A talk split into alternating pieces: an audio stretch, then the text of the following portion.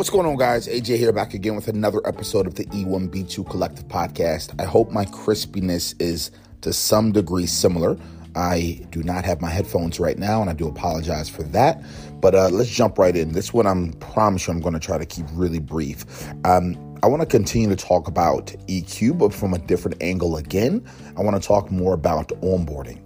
Um, I'm a really big fan of getting into the different complexities of onboarding, um, getting really creative when it comes to onboarding, getting really empathetic, uh, trying to tweak things to make to make the outcome of an onboarding process more productive for all parties involved. The company, obviously, the managers executing the onboarding, the you know the entry level, mid level, high level, whatever level the employee is going to be, their outcome kind of getting into the company and feeling comfortable. And one aspect around um, EQ that I think is incredibly important to touch on when it comes to onboarding is rushing. So let me explain. I believe is an incredibly bad decision to to rush or to speed up onboarding.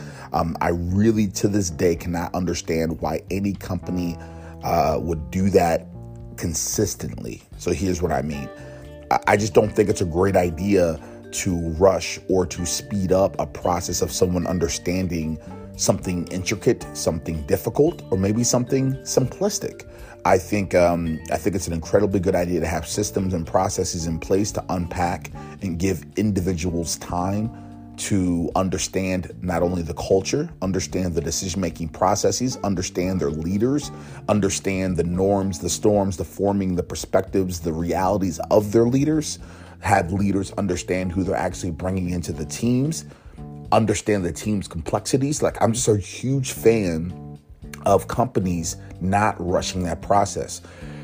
And and frankly, I think this is a proactive thing. This is why it's so vital and so important to always consistently have um, proactive recruiting behaviors where you're forever and always keeping a, a, really full, healthy pipeline. That's why this is so vital because you're, you're never going to have a moment where you feel like you're rushing to get someone in last second. You know, you're not doing any last minute hiring. I'm just a big fan of that proactiveness, and I'm just a big fan of being super thoughtful about that process in the very beginning.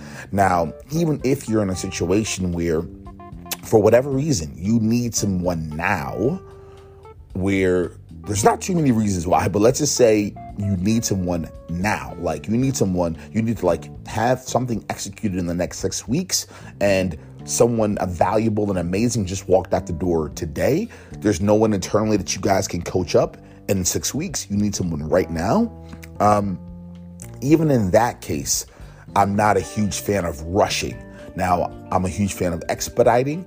I'm a huge fan of restructuring. I'm a huge fan of being scrappy, but I'm not a huge fan of rushing. And this is what I mean. You guys got to remember, this is the E1B2 collective, employees first, business second. And so to jump to the punchline, if, if, if an employee tells you clearly they don't feel comfortable, they don't feel competent, they don't feel like they're in the mix correctly, they don't feel like they have a good grip or an understanding. And if you're objectively seeing it in the data that they're just potentially not capable of pulling off what you need to pull off, I just don't think it's a really good use of time or a great decision to try to make that happen for multiple reasons. The obvious reason is they're not going to produce the outcome that you probably think they're going to produce. And that's just not a good use of time. And that's just not a good decision for anyone involved. Number two, number two, which is most important, if you don't listen to their perspectives up front, they may have a level of engagement of engagement issues or a level of disappointment or a level of frustration that would actually not only negatively affect the inevitable bottom line outcome, but could in fact could, could affect the process along the way. It could bleed over into management. It could bleed over into those that they're working with. It could bleed over into, you know, day-to-day responsibilities and tasks that get built along the way for the potential long-term outcome to get built. It could bleed over into a lot of different things. I'm just not a huge fan of it, guys. I don't believe in it. I don't understand. That's not true. I do understand why companies do it, and I have so much empathy around it. But what I'm imploring you guys is to not do it. And so this is kind of overarching um, tip around developing ways to, to manage and avoid stress within an organization from an EQ perspective.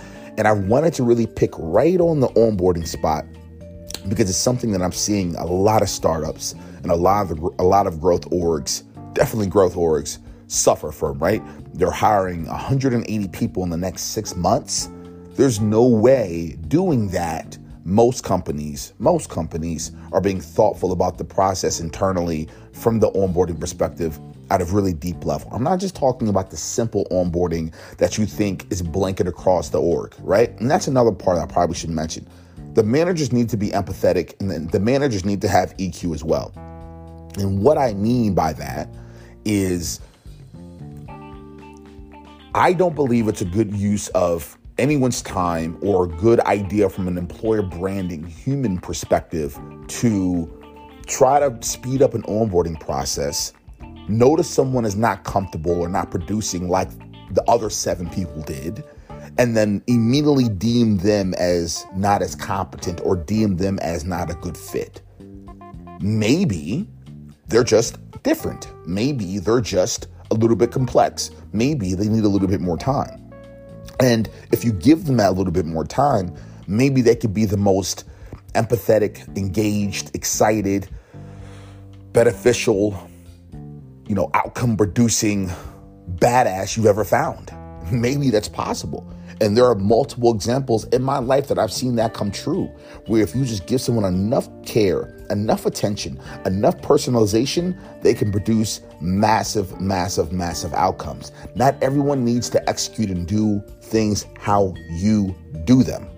And that's a part of leadership that so many people still to this day fail and definitely young founders and young managers within these startup companies, within these growth orgs, are failing at that as well. And so that is another aspect of this that I think everybody needs to kind of jump on board with and understand. So this is quick, guys no, not too quick, seven minutes here. I wanted to make it like more two or three, but um, I tried to keep it simple, but I needed to just give you guys all of the different variables. So those are my thoughts around developing creative ways to manage stress when it comes to EQ, when it comes to onboarding.